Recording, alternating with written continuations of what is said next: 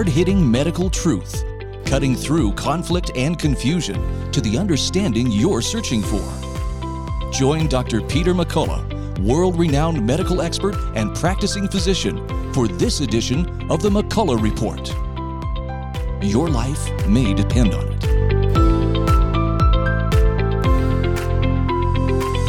Let's get real. Let's get loud on America Out Loud Talk Radio. This is a McCullough Report, and I'm Dr. Peter McCullough. It's a great pleasure to welcome Michael Levison to the show. Uh, Michael received his bachelor's degree from uh, Bowling Green University in Ohio and then went on to Pittsburgh and trained in clinical dietetics. He moved up the ranks in healthcare administration, and now he's a consultant and uh, really an expert in group purchasing organizations, GPOs. And I called him to the show to help explain to us what a group purchasing organization is.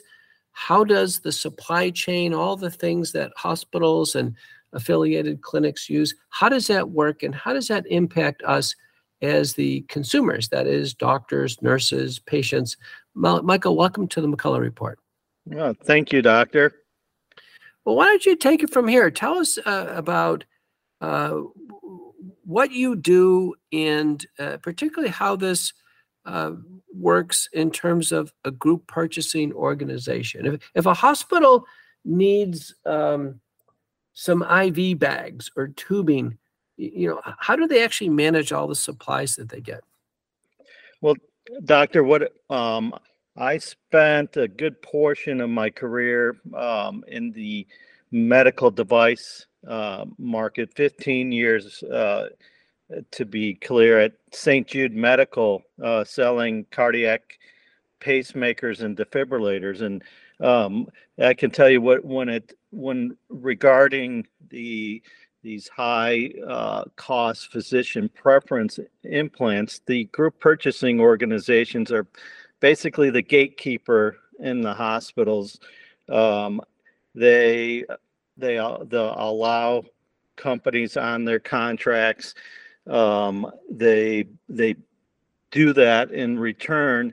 We would pay these uh, group purchasing organizations, and for physician preference implants, we paid uh, some somewhere around three percent of every dollar that the hospital bought of our medical device, cardiac pacemakers, um, any of those uh, hips, knees. That's the general um, uh, charge that these group purchasing organ- organizations have, and what they tend to do and they like to do is they they like to do what they call source sole source contracts in these in the hospitals and these sole source contracts are basically it's a pay to play system if you're a, a big medical device company and you have a lot of money, what we understand is a lot of the backdoor deals would happen where the the large uh, medical device companies would uh, make, pay a little bit more to buy market share, and what that does is it it leads to physicians having to utilize sometimes utilize products that they don't are like to use or are not uh, trained on and not used to. Um, and generally, um, these uh, these sole source contracts and what I saw at St. Jude Medical was uh, was funny is that the the larger our competitors um, would actually get these sole source contracts and, and and would actually have higher prices than what we sold our our the same pacemaker or same defibrillator for um, and to me that that uh, I would shake my head when I would find out that the that the the com- competition won the contract even though their prices were higher. So that's when I started doing some researching and what what uh, happens is one the physicians who are implanting these devices are, are being told that they have to implant the uh, the on contract device because there, there's a contract that states that they get 90 95% of the contract. And if they don't hit that contract, the, the, the rebates don't come back to the, to the hospital. But on top of these rebates, the, the deals that the GPOs and the uh, vendors make, there's actual things called shareback. And shareback are uh, when the vendor pays the 3% administrative fee, sometimes these uh, group purchasing organizations will kick back 50% of those fees. Uh, they they deliver them to the C-suite these checks for what they call their shareback checks, rebates, shareback. It's all a very opaque type system uh, that these hospitals use, and and and some of my uh, doctor customer friends would always say, "Why are these uh, supply chain guys calling me, Michael? You know, they're telling me that I can't use your device." And they're t- and and in some cases they would say, you know, it's who's practicing medicine here, and I um, happen to agree. It should be a physician that practices the medicine, um, and not somebody telling them how to practice uh, medicine. And in fact, I was involved when I first started in the cardiac pacemaker business back in 1999. The local hospital decided to do a sole source agreement with the cardiac pace, our competitive cardiac pacemaker company, and told us we couldn't do business there. Well, back then, the doctors at this hospital were all up in arms and kept calling us. And we kept servicing the hospital, but the hospital d- said that since you guys aren't on contract, we're not going to pay you. We, we accumulated up to over a million dollars in purchase orders, and, and St. Jude wound up suing this hospital system, saying that um, you know you, you owe us money. We're we're servicing your company, but the funny thing, doctor, that happened that we found out is that even though they didn't pay for these devices, they still billed the uh, insurance companies and the um, as if they paid the for the devices when they didn't. So we got them. They they wound up paying us all, but the back order POs, and had the and and let us in the door. Um, so that's that's where I learned about it.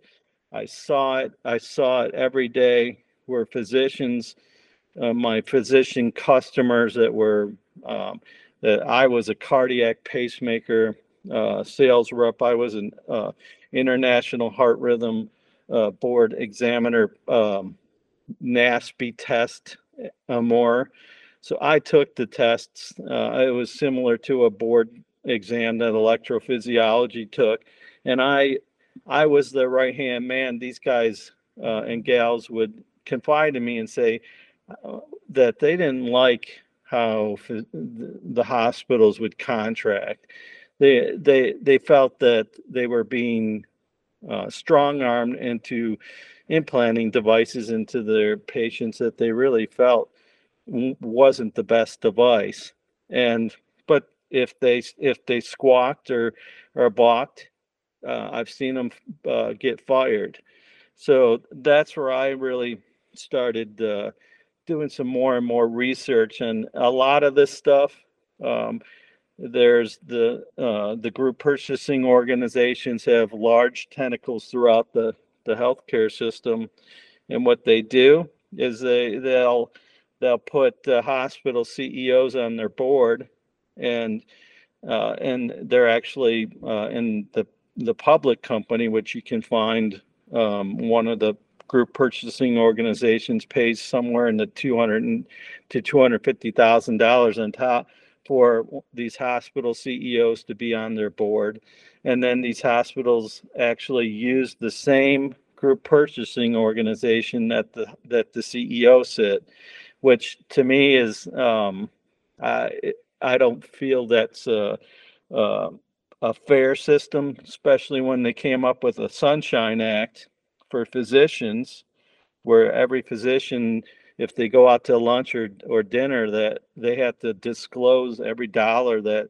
they they got spent on them for lunch or dinner, but the hospital GPOs and the hospital executives don't have to do any of that disclosure. It makes for a very opaque system, and it's all due to um, uh, safe harbor that they they got back in 1987 from uh, uh, from Congress. So they're legally taking um, kick kickbacks where physicians are are monitored for it.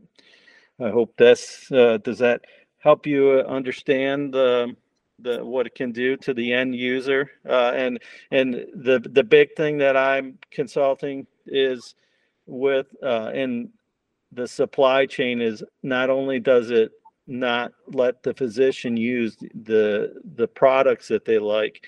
It actually costs more for these devices to run through a group purchasing organization. If if you're getting paid 3% do you they're they're not that incentivized to lower the cost. They say they do.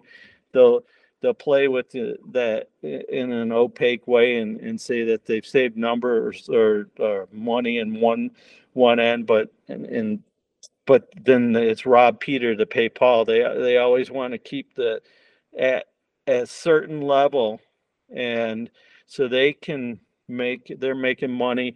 They don't really have uh, very much to to put into the system other than they're uh, monitoring these contracts. They have full-time people working side by side in the supply chain at the hospital. So if you're a gpo you're allowed to to have a full-time person working in supply chain right next to the the the hospital supply chain.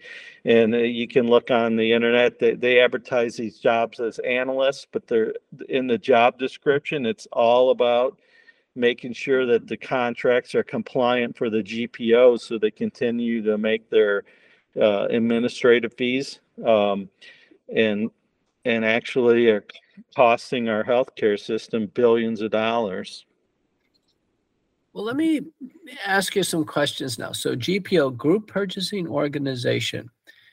Uh, let's just throw out a name so we can um, talk about one company, McKesson. McKesson, I believe, is one of the biggest group purchasing organizations in the United States.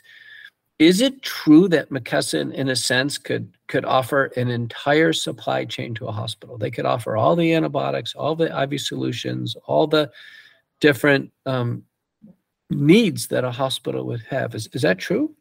Um, the group, yes, group purchasing organizations can do that. McKesson's more of a, a distributor, but th- they actually work hand in hand with the group purchasing organizations. There, there's three large uh, group purchasing organizations in the country, and over the last five years, uh, the the number of GPOs or group purchasing organizations have shrank.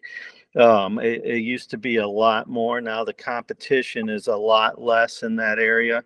Vizient is the largest group purchasing organization in the country based out in Texas. The next largest is Premier, um, which is based down in North Carolina. Premier is a, is a uh, public company. And then Health Trust is the next uh, largest group purchasing organization, which is actually owned by uh, uh, HCA. Okay, so um, so these GPOs, uh, since you're in the cardiac device area, uh, would it work that the GPO would physically buy pacemakers and have an inventory of pacemakers, and then they would supply them to the hospital when the hospital needs them? Is that how it works?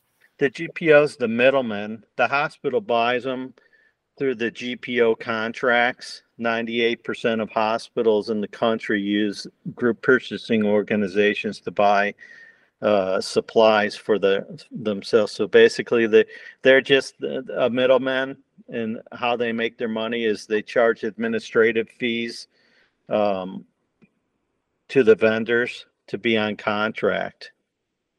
Do the GPO contracts prohibit direct contracts to the manufacturer? They say blatantly on their website and, and on their um, self uh, um, uh, I don't know, self-guided, self. Uh, they have a their own organization that they monitor the, themselves with, and that organization says no, they do not. But when you have CEOs on your board of the uh, from the hospitals, and you have full-time people uh, from the group purchasing organization um, in working side by side in the supply chain, do you think they're going to do anything outside the GPO? Okay, so they effectively have that level of control. You know, I'm I'm a cardiologist. I'm a non-invasive cardiologist, but certainly over the course of my career and training, I did angioplasty and and stenting and put in pacemakers and devices and and understand that. And I think it's important for the listeners to understand that the doctors and the hospitals do rely on the expertise of the industry experts. So, for instance, if we're putting in a pacemaker ICD, it's very common for the representative of the pacemaker company to be there at the time of the implantation and testing to make sure the device is working okay, make sure the patient gets their their card of the device they've received, and they know how to do the follow-up. And the industry representatives, let's say for pacemakers and ICDs, they actually offer a service where they will help with monitoring if there's a problem, trouble making, trouble uh, shooting, etc. So we work hand in hand with the representatives. But if the products come through a group purchasing organization, is that relationship disturbed? Do you think? Um, very much. Um, I I can tell you, I um, I can remember uh, times when I'd get the call from the uh, from the the corporate uh, VP of the company saying, "Hey, we got wind that uh, because of the uh, the the new GPO contract, you, you're out of this hospital, um, and the hospital is going to um, to eliminate the the vendor, um, and and in a lot of the cases um, in my area, I had uh, I would go from uh, almost 50% of the market um, to nothing overnight just by the strike of a pen of a GPO contract. Um, so it it still happens um, uh, daily. A lot of the GPOs feel that the uh, like to do what they call sole sourcing or dual sourcing contract. They like to eliminate vendors, which in in the real world um, market competition actually does what? It lowers price.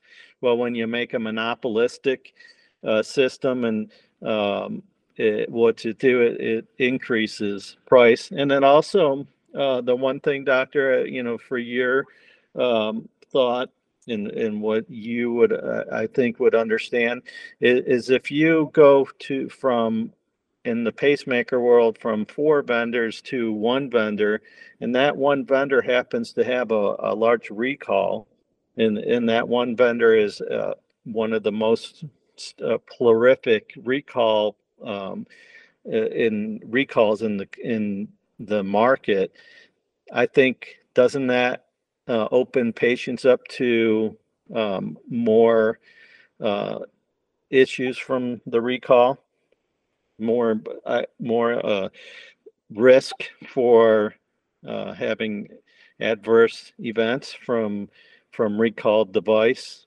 Well, sure. I mean, you know, as a cardiologist, we want the best in class products for stenting, pacemakers, ICD. I think about my orthopedic surgery colleagues; they want the highest quality, um, let's say, total hip prostheses etc. Neurologists, you know, putting in spinal cord stimulators Correct. and other, other products. So there's this hand and glove relationship. It's also important that people understand that doctors can't know every single thing about every single device. So we tend to you know have our working relationships of devices that we understand well many times as a doctor we actually have to go to training courses on how to use, use the devices. So people worry about doctor conflict of interest. And uh, I think you and I would agree that doctors actually do have to have a good relationship with a company because we have to understand how to utilize their products. Uh, same thing with um, our in vitro diagnostics. I mean, I have to know the companies and the products. I have to be able to interpret the test results for the patients. So we do tend to have contracts, uh, but the independent doctors and hospitals that can independently make their choices, you, know, trade off the risks and benefits of different products, and then and then use them. Uh, and in my view, the, the companies with the best patient service most of the time win because they're reliable. And uh, there will be times where we have to call the representative and and uh, have a device interrogated. The orthopedic surgeons sometimes have to deal with uh, hip prosthesis problems and make uh, various switches. So there's a relationship there. Uh, but I'm disturbed to think that the group purchasing organizations came between the companies and the doctors and the patients.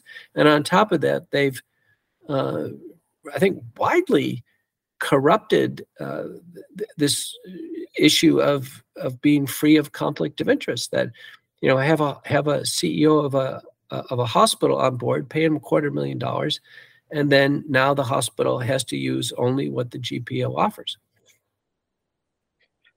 Correct. Even though they'll say that they don't, they do. And and I haven't come across one um it it that is willing to listen to do what we call carve outs um carve out contracts now what i can i can tell you that uh, duke university there was a gal um, at duke university that uh, will staunchly tell you that while she was at Duke, all of her contracts, especially in the physician preference implants, she negotiated self contracts with outside the GPOs, and she she she beat every price of and every time of a GPO contract. She said she never never lost, um, and uh, she spent 15 years at, at Duke. Uh, a lot of pressure, I think, going on um, to for Duke to go with the uh, the the usual system of using a GPO. She she's uh, she retired from there, I think, uh, but she will she'll tell you that she could get on her own without a GPO uh, significant millions and millions of dollars in savings um, by doing it on her own. So what uh, what I see is these hospitals uh, rely on these GPOs. They do all the work for them. Um, they'll send them off to all kinds of uh, um, shows and wine and dine. Um, and from what I understand from a previous uh, uh, uh, executive at the at the GPO, they they had unlimited budgets to wine and dine the supply chain uh, team. They they sent them to to meetings, um, and then they give them a plaque and tell them how how great their supply chain was. Well, of course, because they're helping the GPO make lots of money. Right. So let's change topics just a little bit now. And um, if you can range with me, let's talk about um, drugs. And, sure. um, you know, one of the things that's come up in recent years, which we've never seen before, is generic, frequently utilized drugs, even various IV solutions at various, various times. There's a shortage. Right. Where suddenly a hospital is uh, there's a nationwide shortage on Dilantin, an anti-seizure drug, or nationwide shortage on Valium, a a um, uh, you, you, know a sedative hypnotic, uh, nationwide shortage on lidocaine, a drug we use as an antiarrhythmic. What is what in the world is going on if the GPOs, you know, are these giant companies and they're supplying? I think there's 5,600 hospitals in the United States, and they're supplying the vast majority of the hospitals. How can these shortages occur? Well, if you if you look at it, that they if if you do like they like to do sole sourcing contracts, they they they say they would like to do this because they think they're saying they're going to save money for the system by uh, by sole sourcing contracts. But when you when you eliminate competition, and uh, especially in the generic market, with the margin is is not like um, the uh, other drugs. The generic market is horrible uh, margins. So these guys, uh, in order to compete on the in the generic market, um, what you get is uh, you get uh, the the generic drugs that are actually manufactured overseas um, because when you manufacture it overseas and um, it costs a lot less uh, to manufacture. But unfortunately there's been uh, findings and, and in fact my late brother who was a, uh, a phd researcher um, in cardiology and, and gut uh, cardiology he uh, once um, just before he passed away he showed me you know what with some of these generic drugs that he was taking ranitidine they found caused cancer because what they did is the, they they uh, skipped the process over there in China, did a did a uh, a shortcut, and N, NDMA comes out of the formula, a cancer uh, um, causing drug or cancer causing part of the the drug. So the the overseas manufacturers can afford to pay these GPOs a little bit more an administrative fee for a bought market share. Uh, it's called a pay to play. Um, but what it's what has it done? Uh, um, as my my late brother and I, I, saved some of those emails. I mean, he uh, that he sent me. Uh, that's where it got my my blood boiling.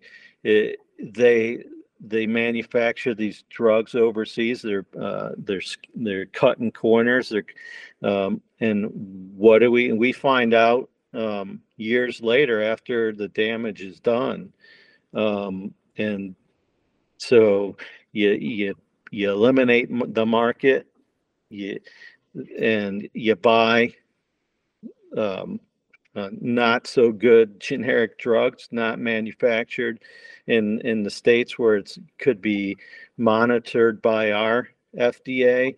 It's very difficult to monitor overseas. Um, so w- our U.S. market is is struggling. So they can't afford to pay um, these GPOs, these high administrative fees that uh, uh, that they want. And in fact, um, another thing that my brother let me know of, what there was a, uh, a generic manufacturer called Ben Venue in Cleveland, Ohio, and uh, research has shown, and we've gotten document data on that Ben Venue was actually forced uh, to pay 50% administrative fees to these GPOs. Um, so think about that, doctor. 50% of your your cost that they went out of business and and nobody's talking uh, when we tried to uh, contact them and we act- I actually contacted and talked to a contracts person there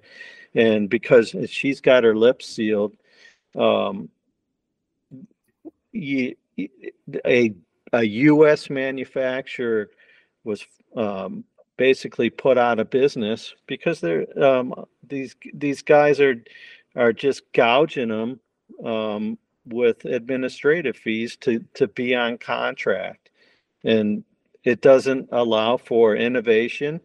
Um, it doesn't allow for uh, a free market like it, we should have. And the other thing it does is it it, it causes when, when you do sole sourcing contracts with that uh, the, the the little guys who are entrepreneurial or trying to start a business they can't get in the market because they can't afford to pay the the administrative fees that the gpos are getting from the uh, overseas manufacturers who can afford to pay them off for their market share. Right so, so so, Michael, let's um, we're going to take a break right here. We're going to pick up on the other side of the McCullough report. We've been talking to Mr. Michael Levison, an expert in group purchasing organizations and hospital interactions on their supply chain, the medical staff, what happens to patients. You're listening to the McCullough Report. Let's get real, let's get loud on America Out Loud Talk Radio. This is the McCullough Report.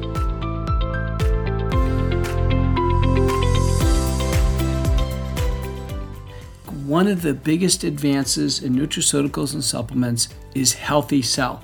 And the Healthy Cell line is extensive. I typically focus on the microgel technology.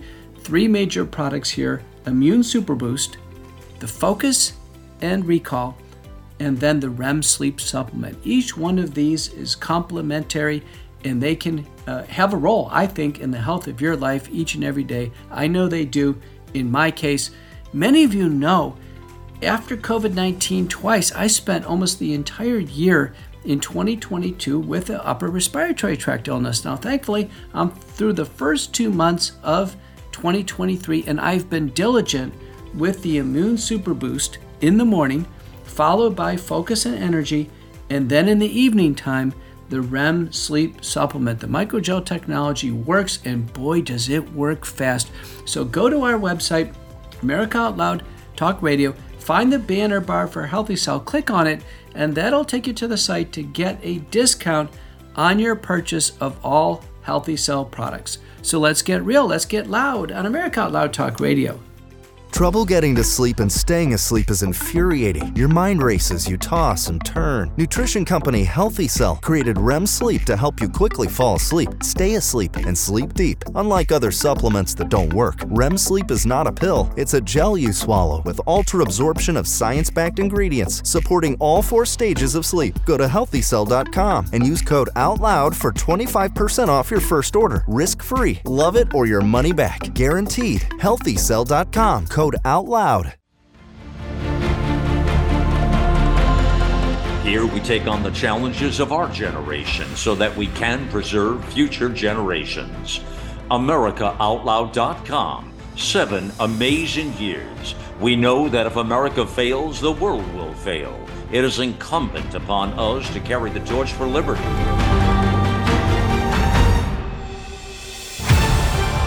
America Out Loud Talk Radio liberty, and justice for all. World class care from doctors you can trust, all from the comfort of your home. That is One Wellness. Dr. Peter McCullough and his team at the Wellness Company launched the One Wellness membership to provide free monthly supplements and unlimited telemedicine access with doctors that share your values. Be a part of a revolutionary new healthcare system that puts your health and well being above the interests of Big Pharma's bottom line. It's the way healthcare should be. Go to OutLoudCare.com today and use code OUTLOUD for 25% off your first month of One Wellness. Chief Scientific Officer of the Wellness Company and your host of the McCullough Report. I want to spend a minute with you about the Wellness Company. We're coming up on a year of operation now. It was founded by e-commerce juggernaut founder and chairman Foster Coulson, who hails out of British Columbia. I as the chief scientific officer, Dr. Heather Gessling as the chief operating officer, Harvey Risch, uh, chief epidemiologist, and Richard Amerling as the chief academic officer. Dr. Jen Vandewater is our Integrative Therapeutics Board member, along with Dr. Robert Seek, both our PharmDs. And then the C suite is uh, Peter Gillooly, our Chief Ex- Executive Officer, Brandon Cooper, uh, Chief of Staff, uh, Heather Gessling, our Chief Operating Board representing the Medical Board, Chris Al- Alexander, uh, Chief Marketing Officer, Ryan Bonneau, Chief Technology Officer, and Lauren Bradford, Vice President of Legal and Compliance. Uh, we have a wonderful leadership team that supports us very well, and I'm happy to announce that the Wellness Company has just started a Canadian medical and scientific board. And listen to this Dr. Julie Ponesse, Chief of Biomedical Ethics, Dr. Roger Hodkinson, Chief Pathologist, Dr. Mark Trozzi, Chief of Emergency and General Medicine, Dr. William Makis, Chief of Nuclear Medicine and Oncology, Dr. Paul Alexander, the Chief Scientific Advisor. Wow, this is a superstar team, the Wellness Company, offering health and wellness products, educational materials, nutraceuticals and supplements, including, including the best in class spike support uh, formula that was designed by Dr. Jen Vandewater uh, with the um, amazing nattokinase relied upon by so many now in combating recurrent COVID 19 infections and long COVID and vaccine injury syndromes, uh, and uh, as well as the telemedicine physicians and our new dental division, which involves community dentistry and uh, a real team of doctors on the ground looking after patients. Uh, I can tell you that it, things have gone so well in the first year. A nationwide alternative health system now, United States and Canada. The nutraceutical products available worldwide.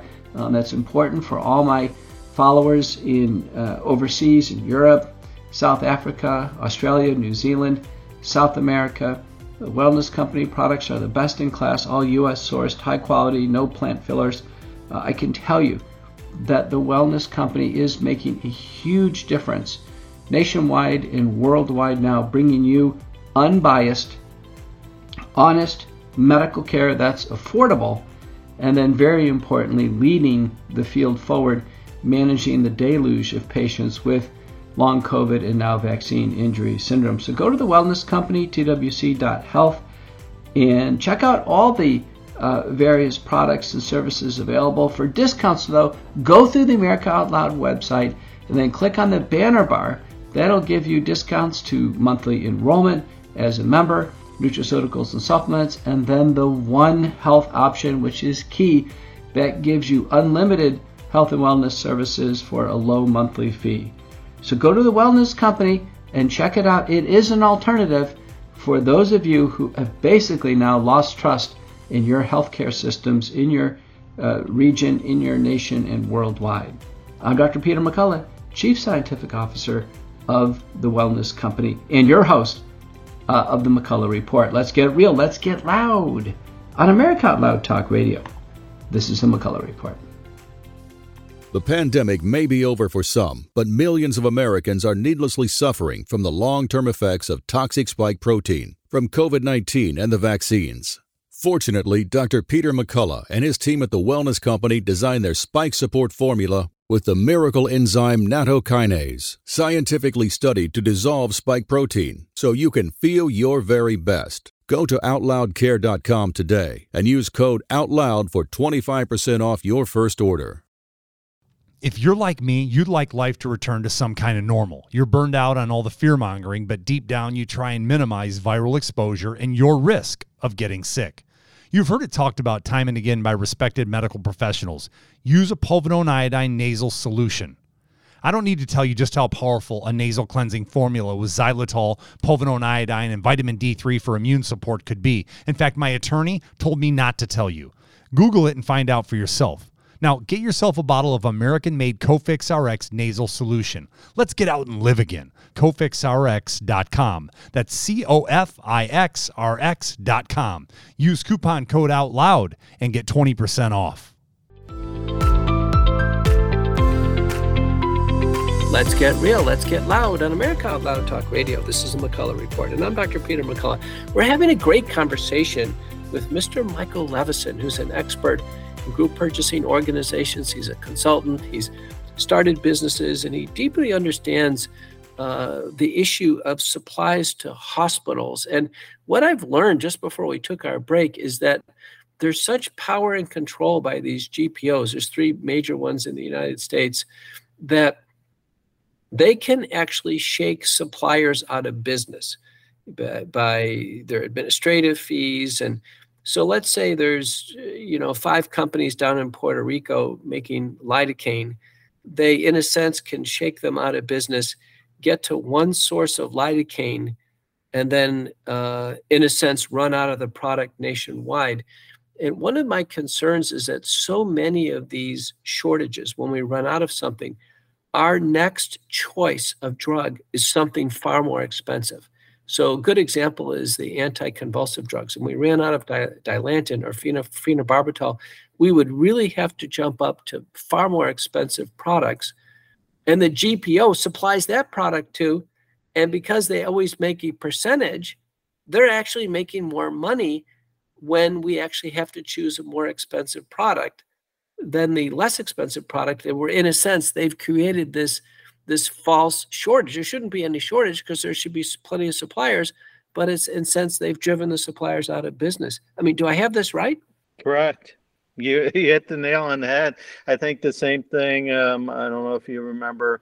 I remember uh, we used the or the electrophysiologist used propofol, um, and the shortage uh, happened. I think early early 2010, 2011.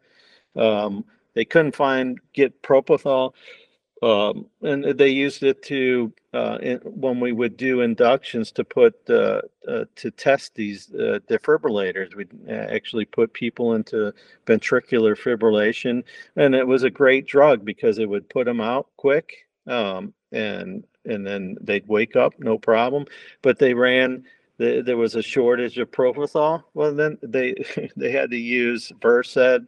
fentanyl. Mm um, and I could tell you, I, I I hated going to the labs in those days because there was uh, too many patients that uh, with Versed they'd stop breathing on the table. Um, they couldn't they couldn't get them out, um, and you know what? It, it was back then, and I wasn't uh, the expert back then, but I suspect it was the same issue. Yeah, I, you know, I agree. Uh, what's called conscious sedation was had been dramatically improved with the widespread use of propofol. It made procedures night and day. I remember my wife had to go through colonoscopies before propofol. It was absolutely miserable getting Versed and other uh, medications, uh, the pacemaker insertions, ICDs some of the other things we did, uh, it was so much more difficult before propofol. Now the, anesthes- the anesthesiologists use it. We rely on them. Remember, that's what Michael Jackson got hooked on was propofol. He felt like he couldn't sleep without it. It's it's really just a wonderful medicine. Now most people have a colonoscopy.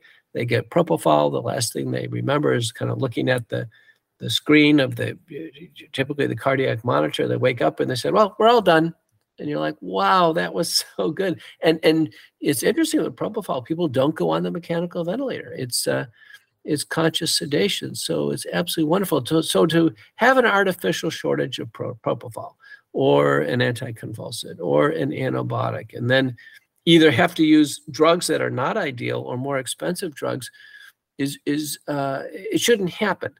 And right. when I've seen papers in the New England Journal of Medicine about drug shortages, uh, none of them have ever pointed out that they're driven by the GPOs. They always point out the fact that oh, we need to support more generic manufacturers, and it's it's it's uh, you know this woe is me. They they say that there's a problem with generic manufacturing. There isn't any problem with generic manufacturing. The, the GPOs need to do fair pricing and not use these tactics. So they're juicing up their own administrative fees and then putting a particular drug supply at risk to hospitals. Correct. Uh, it's yeah, and what the there's still a baby formula shortage out there, doctor, and um, Oh yeah, tell it, us about that. Is is that also related to GPOs? It's very much related to GPOs. So you think about think about it when you, you have a baby in the hospital, um, that you, you go home from that hospital, they they give you uh, some samples of formula, and the, those hospitals have G, group purchasing organization contracts. A lot of them are very much like I uh, call in the physician preference uh, implants. They're they're uh, oftentimes sole source or pay to play contracts. So if you have a sole source contract with a large vendor, um, it, the that those people go home and what do they buy? They buy what the hospital started them, started them out on in the retail side. But what happens when that um, when that vendor has a, an issue with their their manufacturing plant and uh, they have to go down a shortage? Well, do do GPOs also provide supply chains to grocery stores? Um, no, But you know, because it was interesting with the baby uh, formula shortage story, which you know kind of got started. It was in the news, and then we didn't hear about it anymore. The press is terrible, I think, actually on following up. The one thing I remember is that you know you go into a standard grocery store and they didn't have enough baby formula, but they show you know tons and tons of it down in Mexico and other places, and it made me think that wait a minute, this is this artificially created by a GPO or a distributor? Or or you know what was the problem where there was a baby formula shortage to the United States but not Mexico? I mean, how can you explain that? Um, yeah, the the oh, the each the, the United States is the only company that uses the middleman group purchasing organizations. Oh, so that may explain a lot that the, the um, GPOs, uh, in a sense, are an American thing. Now, are there hospitals? You mentioned H- HCA is a hospital chain that has its own GPO. I guess that other people can use. Are there other major hospital chains that have their own GPO? In a sense, they com- control their own supplies. Well, the the Mayo Clinic is in partnership with uh, with the largest GPO to which they actually sell and market um, a GPO. Uh, so the Mayo Clinic has a partnership with Vizient uh, and, and, they sell their their GPO. I can't remember the name of it. Um, sorry about that, but they sell that GPO to other hospital systems. So uh, then, the Cleveland, the same yeah, thing with the Cleveland Clinic. Okay. They, and then how about the big ones, uh, Trinity and Ascension? Do they have their own GPOs, or do they? No, they they uh, they contract um, with with a GPO. Some um, something like like a Mercy Health System um, or up in Michigan, McLaren Health System. They they're what they call member owners of uh, a GPO, which is the uh, premier, uh, the the public GPO. So they they're they own stock in the GPO. The the hospitals uh, do which now, I now patients wouldn't care because they get a hospital bill and they're not independently paying for a particular product per se in the hospital. Let's say you're hospitalized and you know there's a there's a hospital bill. Uh, but it matters if you're an outpatient. You go in the ER, there's line item charges for everything. And it certainly matters in a clinic. But how does the besides a shortage? Uh, well, how, yeah, how does a how does a patient get influenced on the price aspect of things? Well, think about this, and and and I, I can tell you that, that I, I have not, I'll never forget this. one. as a pacemaker rep, we would do follow-up clinics at the cardiologist's office where we, we would uh, in with the cardiologist um, check the patient's pacemakers um, and give the reports to them. And I, I, I can still remember that this little old lady came uh, while I was checking her pacemaker, and she she said to me, "Michael, why did you charge me ninety thousand dollars for this pacemaker?" Oh. And um and I looked at her and I said, "You know what? I, I first of all, I'm sorry, and and I we didn't I I did not charge you ninety thousand dollars for the for the the pacemaker, and well, what we did is you know we would back then you know a pacemaker would be five to seven thousand dollars, but the hospital takes that five thousand dollars and marks it up. They have they have a markup. It's an arbitrary number. I, I don't understand where they get their markup two or three three times. They take that five thousand dollar pacemaker and mark it up to fifteen thousand dollars, and then add in all the other stuff that was well, utilized well, I, in the surgery and bill it off.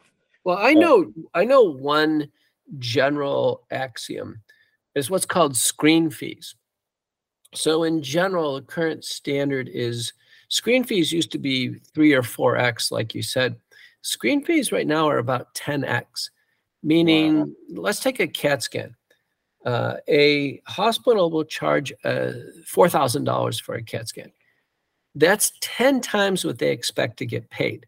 So the hospitals really expect to get paid 400 bucks, but they charge 4,000 and this is in the United States for our United States listeners. This will be, you know, won't sound right at all if you're in Canada, Australia. I know so many of you listen to me all over the world. But um, this in the United States, they'll charge four thousand. They expect to get four hundred. Why? Because all the different insurance companies pay a different rate for that CAT scan. Some will pay twelve hundred. Some will pay eight hundred. Some will pay eighteen hundred, and there'll be one outlier who pays thirty two hundred for a CAT scan. And so they want to put it high enough that they catch all, the, they maximize the reimbursement. So the reason why this is so frustrating is that, like your patient you mentioned, they'll look at the bill and they'll see $90,000. And then they'll think, geez, they charged $90,000. Well, $90,000 is the highest number they're going to put out there. And then the hospitals engage in this iterative negotiation, submission, and then denial, and then resubmission until ultimately it settles out to some final payment level. So everybody should listening to this should understand that hospital bills and what's called EOB or explanation of benefits, they show an artificially massively inflated number on these bills and hospitals get and clinics uh, get paid considerably less um, and you can never feel as a patient that you're on the hook for that screen fee which is an artificially inflated number. In fact, some hospitals, the biggest health system around me, when they actually send out a bill, let's say somebody doesn't have insurance and they'll send out a bill with the screen fees, they'll say, for a 40% discount, call us right away because they know that they're putting out the screen fees and they don't really expect to be making all that money. Correct. When so, and they'll actually take less if you give them cash. Yeah, it's true. And so it has to be negotiated. Uh, and of course, there's a growing cash based system in the United States. Michael, we're coming to the end of the interview.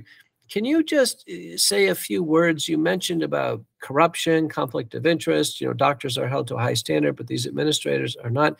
Is there any hope for uh, anti-kickback or um, or you know antitrust? some other forms of uh, legal or legislative action that's going to bring uh, bring this part of healthcare back into some type of reasonable norm? Is there any hope in the future? Well, it, doctor, it seems like there's been a lot of um, uh, traction lately. In, here in Ohio, um, uh, the PBMs which are what I call the big or the little brother of the GPOs, because the PBMs also have safe harbor given to them by Congress. There's now, what, in, what does that stand for? Uh, pharmacy benefit manager. Okay. And just explain what a what a PBM does. And and the PBM is the uh, basically uh, um, makes the formulary that if you're a um, an employee that this is the the drug that you you can get and, and the and the cost of the of the drug um, uh, basically they they negotiate that but it's it's a such a very opaque system. The uh, the state of ohio and the the attorney general here has actually um, had some uh, very good success with trying to uh, uh, clear up that opaque system. They call it clawbacks. They call it um, rebates, um, but how how the um, the actual end user, the the patient, um, sometimes will get um, pay uh, significantly more for um, for a drug uh, than if they were to buy it with uh, via cash. If they use their insurance, it costs sometimes less. That's why that the the GoodRx uh, is has has grown um, across the country. Um, but it's it's such an opaque system.